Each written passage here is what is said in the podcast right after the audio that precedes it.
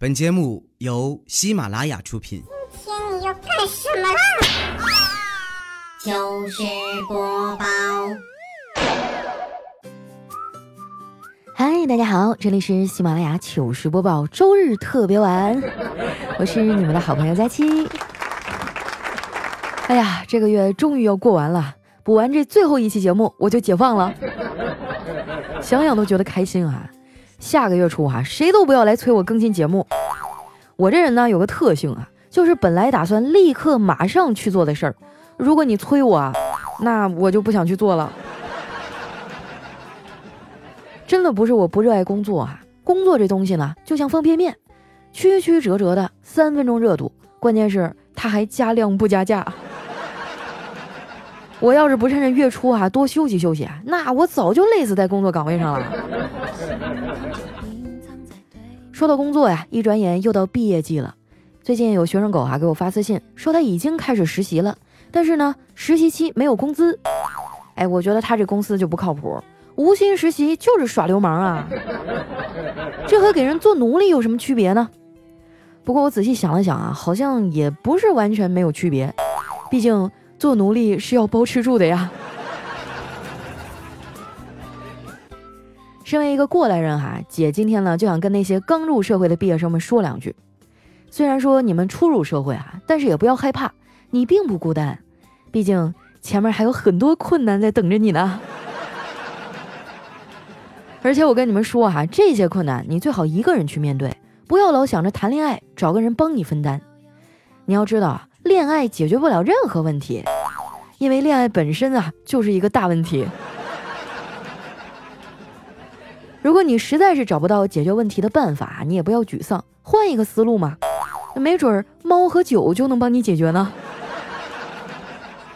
当然了，啥事儿都不是绝对的，如果你真的有很喜欢的人啊，也不要轻易错过。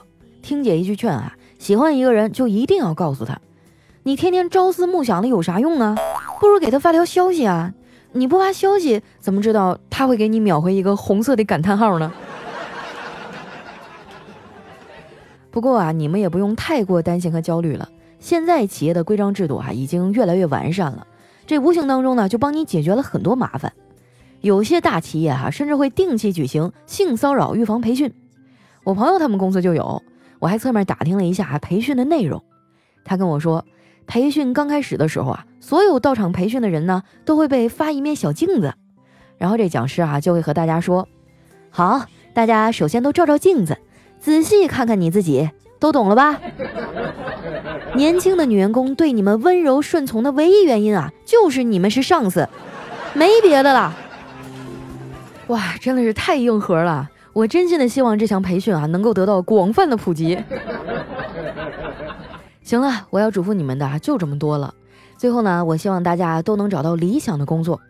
不过啊，你们也别指望着一次就能成，很多事儿啊都得一步一步来。我当初也是费了很大力气啊，才找到现在这个称心的工作的。我觉得吧，这份工作哪儿都好啊，就是同事闹腾了一点儿。在我们办公室哈，丸子和小黑没事就掐架。那天我一进办公室的门啊，就听见丸子啊在那夸小黑。高，实在是高。他一边拼命的鼓掌啊，一边指着小黑的发际线说。小黑也不甘示弱呀、他说，丸子呀，你说你爸妈当年用那10几分钟出去散个步多好啊。这丸子听完脸都气绿了，眼瞅俩人就要掐起来了。我赶紧上去打圆场，我说，哎，都少说两句啊，我看你俩挺闲的，我朋友刚才啊让我帮他填个问卷，要不你俩也过来一起填一下吧。这丸子接过问卷啊，看了一眼说，佳琪姐，你这朋友是干嘛的呀？这问卷也太有意思了吧，竟然有问题问，如果能增加5厘米，你最想增加在什么地方？这也太污了吧。我白了他一眼说，污的人呐，看啥都污，那增加5厘米这种好事儿，当然最好是存款数字的长度啊。填完问卷啊，他们俩老实多了。快到中午的时候呢，丸子突然跑过来对我说，佳琪姐，你是网红，你认不认识啥意见领袖啊？能不能让他命令一下我中午吃啥？丸子这话头一起啊，办公室里就讨论开了。最后呢，我们一致决定去撸串。丸子自告奋勇啊，要当司机。说实话，让他开车啊，我心里还是有点犯嘀咕。虽然说他拿下驾照挺长时间了，可是一直都没怎么碰车。总的来说啊，还算是个菜鸟。不过还好，那天路上车不多，丸子一路开的呀也算顺利。就是停车的时候呢，有点费劲儿啊，折腾了好几次啊，都没倒进去。后来啊，坐在副驾驶上的小黑啊都忍不住了，他不耐烦地说：“丸子呀，你知道老司机都是怎么形容你现在这个停车技术吗？”丸子呀摇摇头，小黑笑了一下说：“我就蹭蹭不进去。”哎，你到底能不能停进去啊？这传单都塞进了好几张了。说完啊，小黑还随手打开了车窗啊，把手里的传单啊叠成了纸飞机给扔了出去。我不知道大家小的时候啊有没有玩过纸飞机的游戏啊，就把一张纸折好啊，扔出去之前呢一定要哈一口气啊，直到现在啊我也不知道是什么样的原理。这时呢，丸子瞪了小黑一眼啊，跟他说：“黑哥啊，你知道为什么扔纸飞机之前需要先哈一口气吗？因为这样啊，飞机就会嫌你嘴臭而逃得更远了。”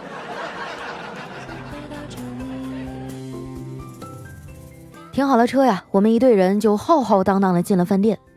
这家店啊，在网上的评价还挺高的。他们家的招牌呢是麻辣兔头。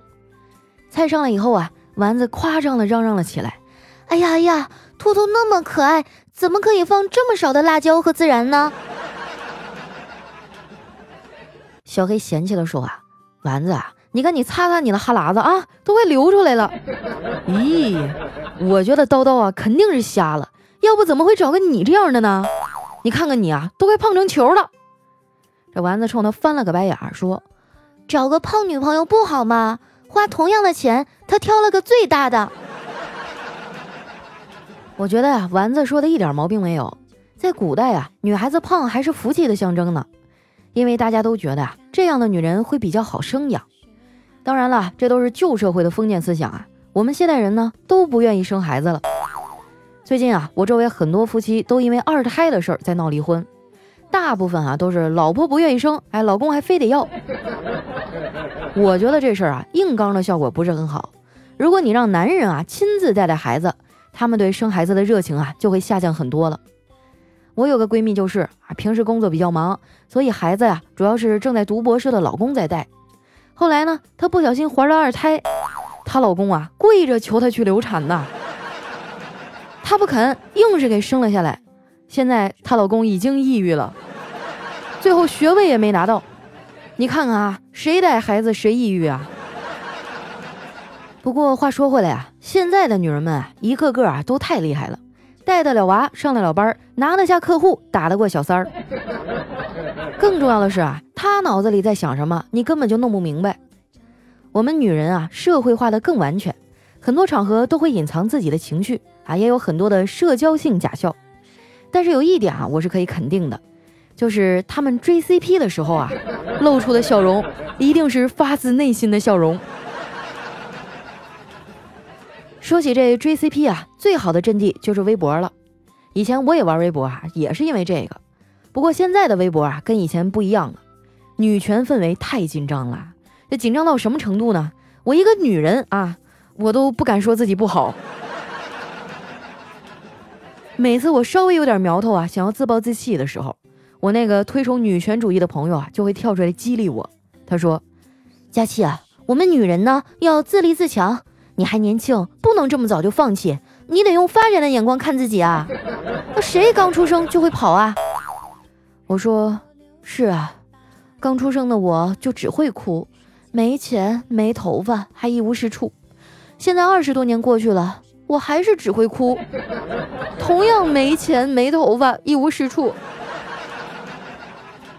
他恨铁不成钢地说：“那你也得先尝试着改变呀，把你那些垃圾食品肥宅的衣服先扔了，先从养成健康的生活习惯开始。”我撇撇嘴啊说：“你说的倒是轻巧，扔了我吃啥穿啥呀？”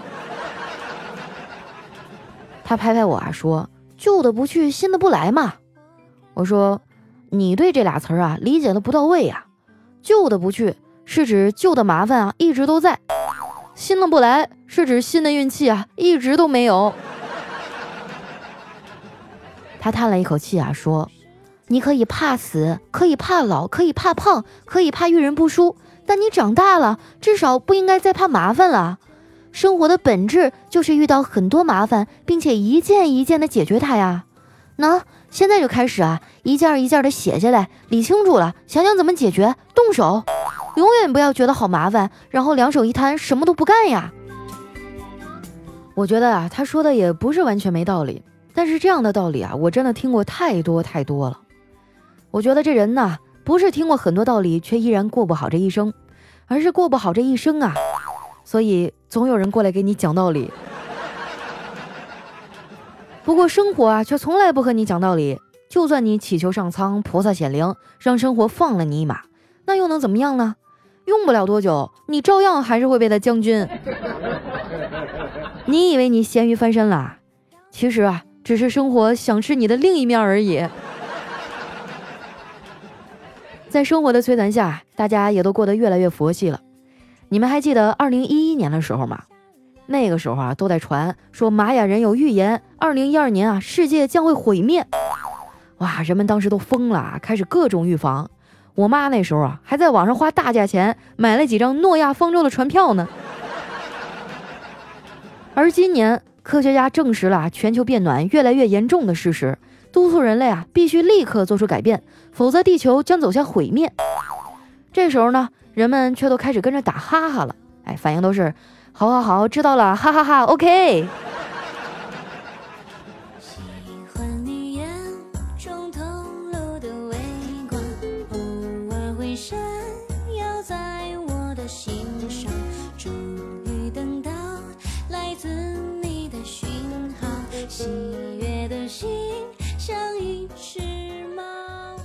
一段音乐，欢迎回来，这里是喜马拉雅糗事播报。那今天啊，也是3月份的最后一天了，我的任务终于完成了。接下来时间啊，看一下我们上期节目啊，大家都说了些什么。喜欢我的朋友呢，记得关注我的新浪微博和公众微信啊，搜索主播佳期，是佳期如梦的佳期。首先这位呢叫莉莉安的东大小健康，他说看你这么着急忙慌的更新啊，像极了我年底交年终总结的时候，各种总结要交，领导还规定了时间，我一定是最后2天啊，白天黑夜赶工搞出来交给他。我下载喜马拉雅2个月了，就听了你2月，别人我也没听，我都是开车的时候听。终于有一天啊，忍不住去看了你的微博，哇，感觉和大家一样，发现你长得跟想象中完全不一样。是吧？比你想象中好看多了吧？下面呢叫金金小梅子啊，她说佳期啊，今天我领证了，是她带我听的你节目哟。昨天是我们在一起的1314天，一起拍了婚纱照，然后今天1315天领了证，寓意是一生有我，你不要太羡慕哟。哎呀，我酸了，我现在的心情啊，就好像吃了100个柠檬。不过看在你们俩都是我听众的份上啊，就祝你们百年好合吧，早生贵子啊。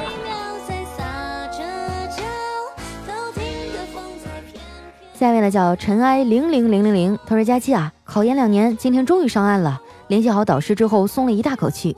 虽然不是我最理想的学校，但是以后也说不好，还是要靠自己努力。喜欢你2-3年了，同是哈尔滨的，在南方听到你的声音真的很亲切，谢谢你这么久的陪伴，爱你哦，佳期。哇，恭喜你啊，终于上岸了，此处应有掌声啊！当年我妈就特别想让我去考研啊，再不济也考个公务员，但是我实在是没有勇气。我觉得能考上研究生的人哈，那都是有大毅力的人，以后你肯定能成大事啊！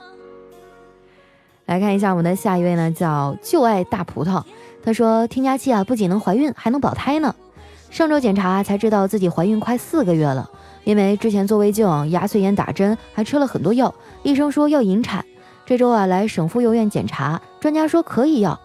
这几年过得很难，母亲去世，父亲离家，公婆闹事儿，这个孩子对我而言是一种救赎。谢谢佳期一直坚持做这个节目，很多熬不下去的日子听你都能让我平静、理智和舒心。那我推荐给你一个感冒的偏方，生姜加白萝卜加葱白，煮水冲红糖喝，喝2天就好。我们家男女老少都是这么被我治好的，比吃药强多了。哇，我们的大葡萄马上就要做妈妈啦，恭喜你啊！哎，你这个小偏方真的是及时雨啊！我最近也不知道是不是熬夜补节目太狠了，总觉得鼻子有时候就不通气儿。明天我赶紧去买点这个白萝卜和葱煮一下试试哈。下面呢叫揽月乘风，他说我在银行上班啊，形形色色的人都遇到过。有一天呢，一个阿姨来取钱，我刷了一下存折，说：“阿姨，请问你要取多少钱啊？”阿姨说：“哦，小姑娘，我不取钱，我这存折里面呀有15万，就是拿给你看看。我就住在这儿附近，观察你好几天了。我觉得你这姑娘人长得好看又有礼貌，你要是做我儿媳妇儿，这钱就给你当彩礼了。”哎呦我去，还有这种好事儿？不是，你问一下你们单位还招不招人了？我不用15万，我5万就行。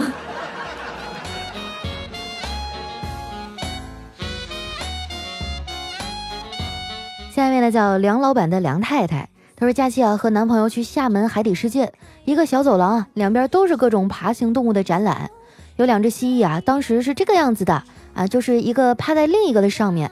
然后我们俩人还年轻啊，比较猥琐嘛，看到一个趴在另一个身上啊，就觉得是在做什么羞羞的事儿，于是就拍下来啊发到群里，然后说了一句交配中。然后一天啊就光拍照啊也没看群，第2天早上起来啊，发现群里反常的啊也没什么人说话，就有几个人啊说了一句厉害。我往上翻啊，看到之前我发的消息，发现网络不好，照片没发过去，光把文字给发过去了。哇，真的是这回大家都以为你们俩在做羞羞的事儿了。下面呢叫可爱的新疆，他说青蛙和癞蛤蟆有啥区别呢？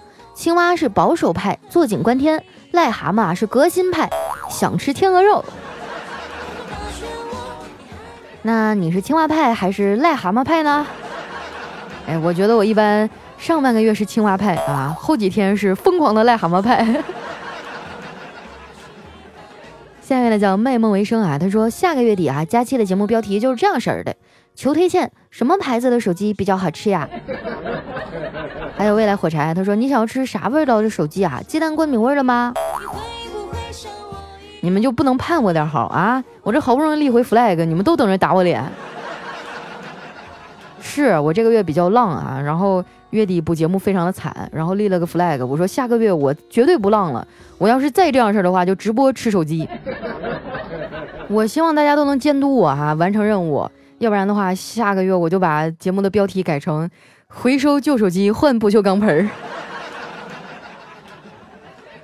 来看一下我们的下月啊，叫朱贵生，他说有一歹徒啊在唐山持枪抢银行，得手以后呢劫持了一辆唐山出租车，匪徒上车以后拿枪威逼司机开往开发区，路上啊这司机突然往路边一转，被右道上来的车给撞翻了，歹徒被撞晕，被赶来的警察抓住，司机啊也被救护车拉走了。在医院啊有人问你为了控制住劫匪宁愿牺牲自己，你当时心里到底经历了怎样的斗争，能和我们讲讲吗？司机说啊我当时就是想问路边那俩人去开发区不？拼车吗？哎呀，这大哥也是实在人呐，职业本能救了你啊！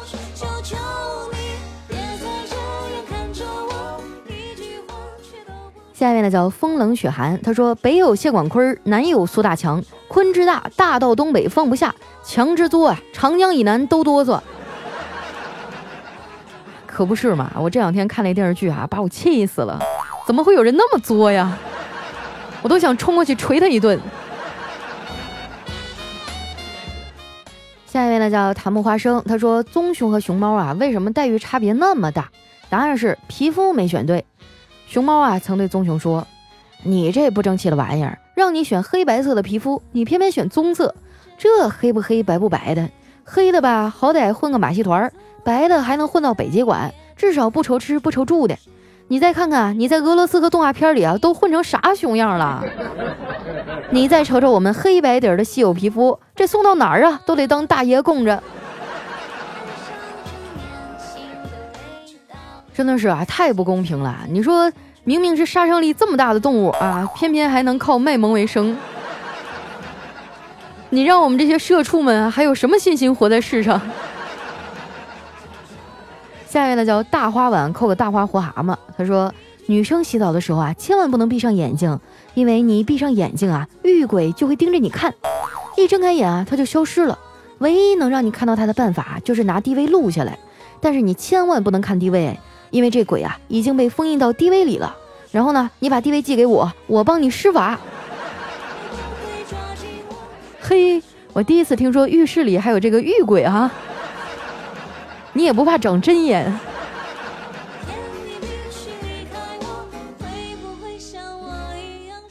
下面呢叫佳期的小气球，他说今天啊，我问老婆，哎，我说老婆，你长那么漂亮，为什么会选择嫁给我呢？老婆说，你记得3年前你给了一个糟老头子10块钱吗？那糟老头子呀，拿着10块钱去彩票店买了张彩票，中了1等奖。他先去了泰国，再去了韩国，最后回来找到了你。哎呀，这故事也太跌宕起伏了。下一位叫佳期的男朋友徐蔡坤，他说健身房啊来了一个老叔，一上来啊就玩大重量的杠铃，他扛着杠铃青筋暴起，表情狰狞，咬紧牙关，还真让他给扛起来了。然后啊他扔下杠铃，表情凝重，我说叔啊，腰闪着了吗？他吐出一颗牙齿啊，说腰没事儿，就是刚刚咬的太大力了，牙齿没扛住。哇，这也太败家了，你知道现在镶一颗牙多少钱了？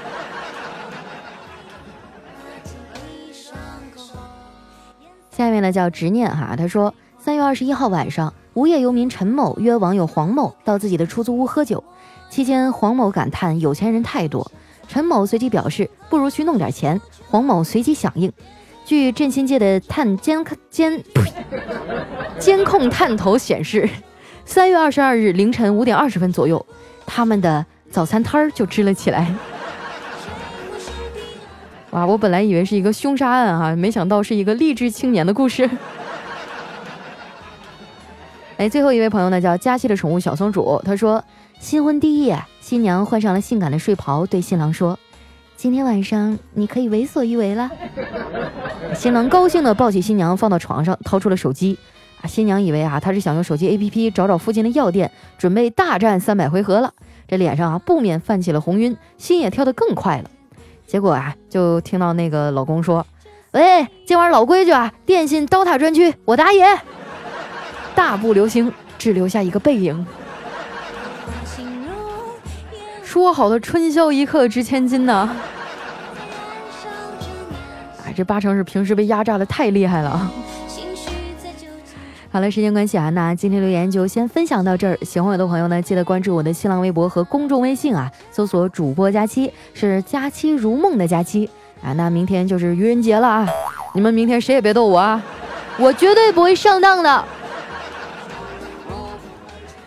那今天咱们节目就先到这儿啦，我们明天再见，拜拜。